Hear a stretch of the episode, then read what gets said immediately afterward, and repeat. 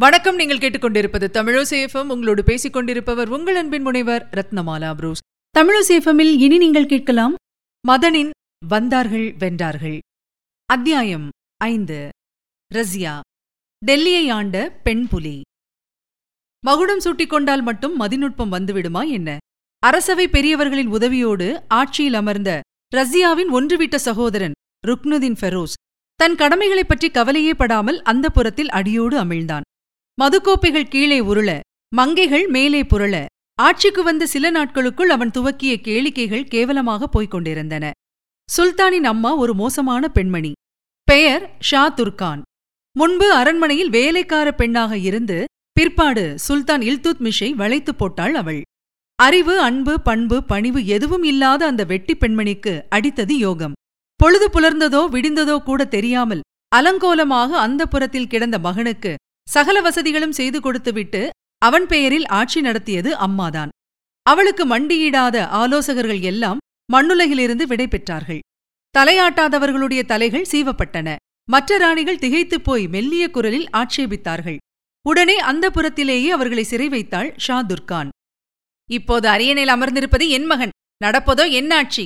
இதோ பாருங்கள் என்று சொல்லி சிரித்துவிட்டு யாரங்கே என்று குரல் கொடுத்தாள். ஓடி வந்து காவலர்கள் வணங்கி நின்றார்கள். இறந்து போவதற்கு முன் இல்துத்மிஷ் இன்னொரு ராணிக்கு அளித்த கடைசி பரிசான ஒரு குழந்தை பலவந்தமாக தாயிடமிருந்து பறிக்கப்பட்டது. இந்த குழந்தை ஒரு எதிர்கால ஆபத்து தோண்டி எடுங்கள் அதன் கண்களை என்று உத்தரவு போட்டாள் ஷாதுர்கான் மற்ற ராணிகள் கதற கதற வந்த காவலர்கள் ஆணையை உடனடியாக நிறைவேற்றினார்கள். அந்த புறத்திலிருந்து கசிந்து வெளியேறி பரவிய இந்த கொடுமையான செய்தி மக்களை ஆத்திரத்தில் ஆழ்த்தியது. டெல்லி ஆட்சியின் கீழ் இருந்த அயோத்தி வங்காளம் முல்தான் லாகூர் மன்னர்களும் வைஸ்ராய்களும் சந்தர்ப்பத்தை பயன்படுத்திக் கொண்டு போர்க்குடி தூக்கினார்கள். தலைக்கு மேல் ஆபத்து என்றவுடன் பயந்து போனாள் தாய். மயக்கத்திலிருந்த மகனை தட்டி எழுப்பி போர் உடை அணியச் செய்தாள். மகன் பிரச்சனைகளை சமாளிப்பான் என்று இத்தனைக்கும் நடுவில் அவள் கணக்கு போட்டது வியப்பான விஷயம்தான். ஆடையே அணியாமல் நேரத்தை கழித்துக் கொண்டிருந்த ருக்னுதீனின் உடலில் புதிதாக திடீரென்று போர் உடை மதுக்கோப்பைகளை விட கனமான எதையும் அதுவரை தூக்கியிராத கைகளில் போர்வாள். ருக்னுதீன் சுல்தான் ஒரு படையை அழைத்துக் கொண்டு தட்டு தடுமாறி குதிரை ஏறி போருக்கு கிளம்பி அழகைக் கண்ட டெல்லி மக்களின் எரிச்சல் உச்சத்துக்குப் போனது. ரசியாவுக்கு மக்களிடையே இருந்த அன்பு மரியாதை ஆதரவு கண்டு அவளிடம் இதுவரை வாலாட்டாமல் இருந்தாள் ராணி ஷா துர்கான். ரசியாவும் மிகுந்த புத்திசாலித்தனமாக பொறுமை காத்தாள். ஆனால் வரவர சூழ்நிலை ரசியாவுக்கு சாதகமாகிக் கொண்டிருப்பதைக் கண்ட ராணியின் கொஞ்ச நஞ்ச அறிவும் வழங்கிப் போக ரசியாவை ரகசியமாக கொல்லும் முயற்சிகள் நடந்தன. இது கேள்விப்பட்ட டெல்லி மக்களின் ஆத்திரம் கட்டுமீறியது கலவரம் வெடித்தது. ரசியா ரசியா என்று மக்கள் உணர்ச்சிகரமாக திரண்டு நின்று குரல் கொடுத்தார்கள். ஊர் எல்லையை கூட தாண்டவில்லை ருக்னுதீன் சுல்தான். மகனே திரும்பி வா என்று அலறியபடியே செய்தி அனுப்பினாள் கொலைகார ராணி. இனியும் பொறுப்பதில் பயனில்லை என்று முடிவு கட்டிய அமைச்சர்கள் அவசர கூட்டம் போட்டார்கள். ரசியாவை அழைத்து உடனே ஆட்சி பொறுப்பை ஏற்க சொன்னார்கள். கழுத்தை பிடித்து ராணியை சிறைக்குள் தள்ளினார்கள். அங்கே அவள் உயிரும் பறிபோனது. ஆட்சி ரசியாவுக்கு போய்விட்ட செய்தி கேட்ட ருக்னுதீன் உடனே செய்தது ஒரு கோட்டையில் ஒளிந்து கொண்டதுதான். அமைச்சர்கள் அனுப்பிய வீரர்கள் இடுக்கில் மாட்டிக்கொண்ட ஒரு பெருச்சாளியைப் போல ஒரு மூலையில் பதுங்கிய அவனை தூக்கிக் கொண்டு வந்தார்கள்.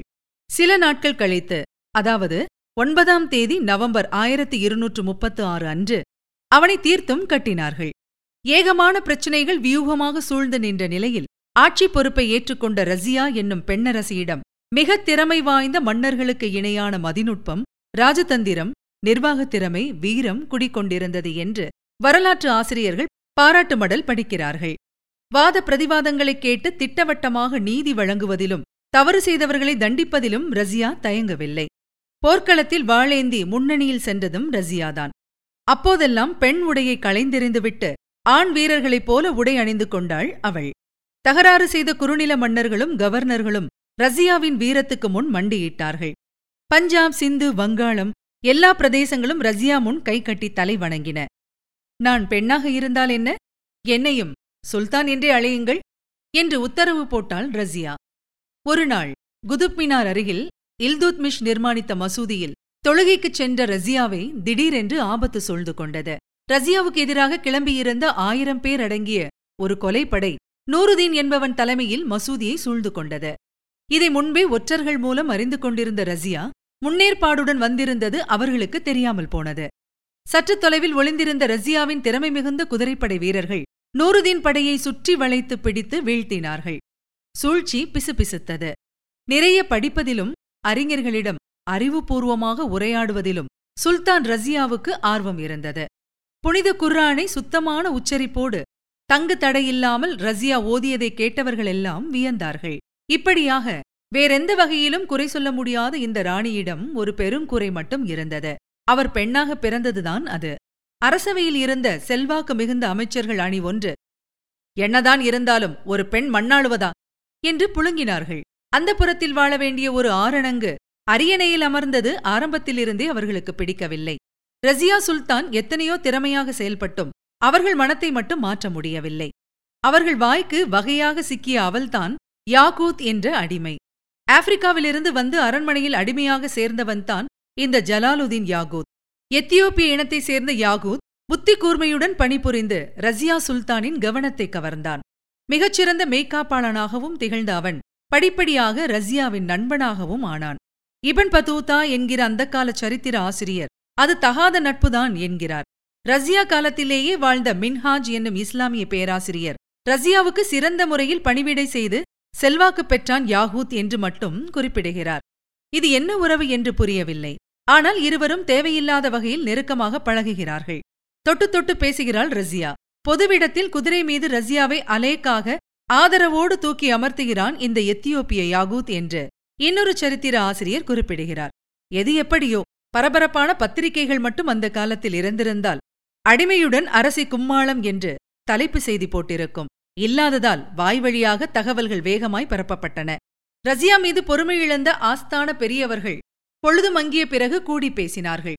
இருட்டு வேளையில் சதித்திட்டங்கள் தீட்டப்பட்டன. தீர விசாரிக்காமலேயே இதற்கு ஆதரவு தந்தான் டெல்லிக்கு வடக்கே சுமார் நூற்று ஐம்பது மைல் தொலைவில் உள்ள சிர்ஹிந்த் பகுதியை ஆண்ட இக்தியாருதீன் அல்தூனியா பதவியிலிருந்து இறக்குங்கள் இந்த பெண் சுல்தானை என்று போர்க்கொடியும் உயர்த்தினான்.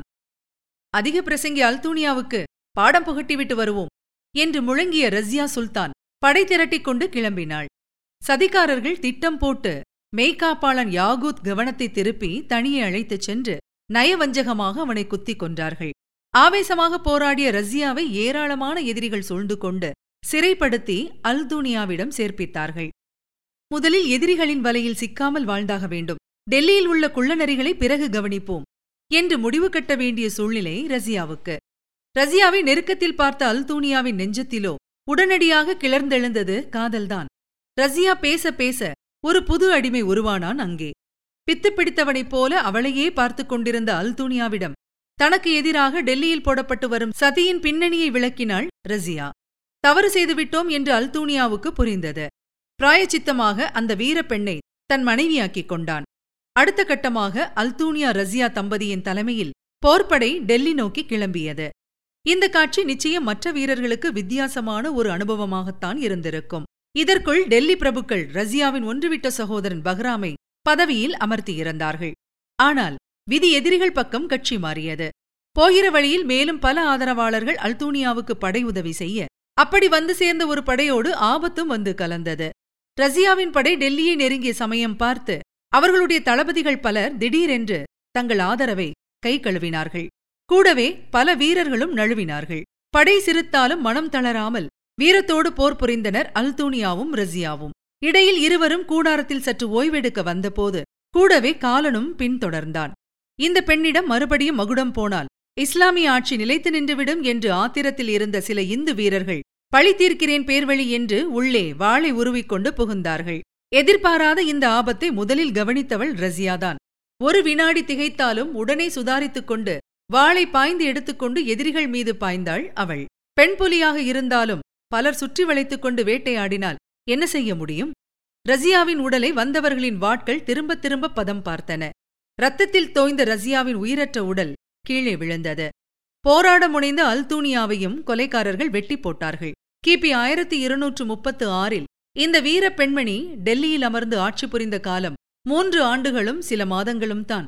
முதலாவதும் கடைசியாகவும் டெல்லி அரியணையில் அமர்ந்த ஒரே பெண் சுல்தான் ரசியா பேகம். முழுமையான திறமை பெற்ற இந்த ராணியை தீர்த்து கட்டியது எவ்வளவு பெரிய தவறு என்பதை அவசர புத்தியோடு இயங்கிய அந்த கொலைக்காரர்கள் பிற்பாடு சில ஆண்டுகளுக்குள் புரிந்து கொண்டிருப்பார்கள். நீங்கள் இதுவரை கேட்டது வந்தார்கள் வென்றார்கள். வழங்கியவர் உங்கள் அன்பின் முனைவர் ரத்னமாலா புரூஸ். மீண்டும் அடுத்த அத்தியாயத்தில் சந்திக்கலாம். தொடர்ந்து இணைந்திருங்கள். இது உங்கள் தமிழோசி எஃப்எம் இது எட்டு திக்கும் எதிரொலிக்கட்டும்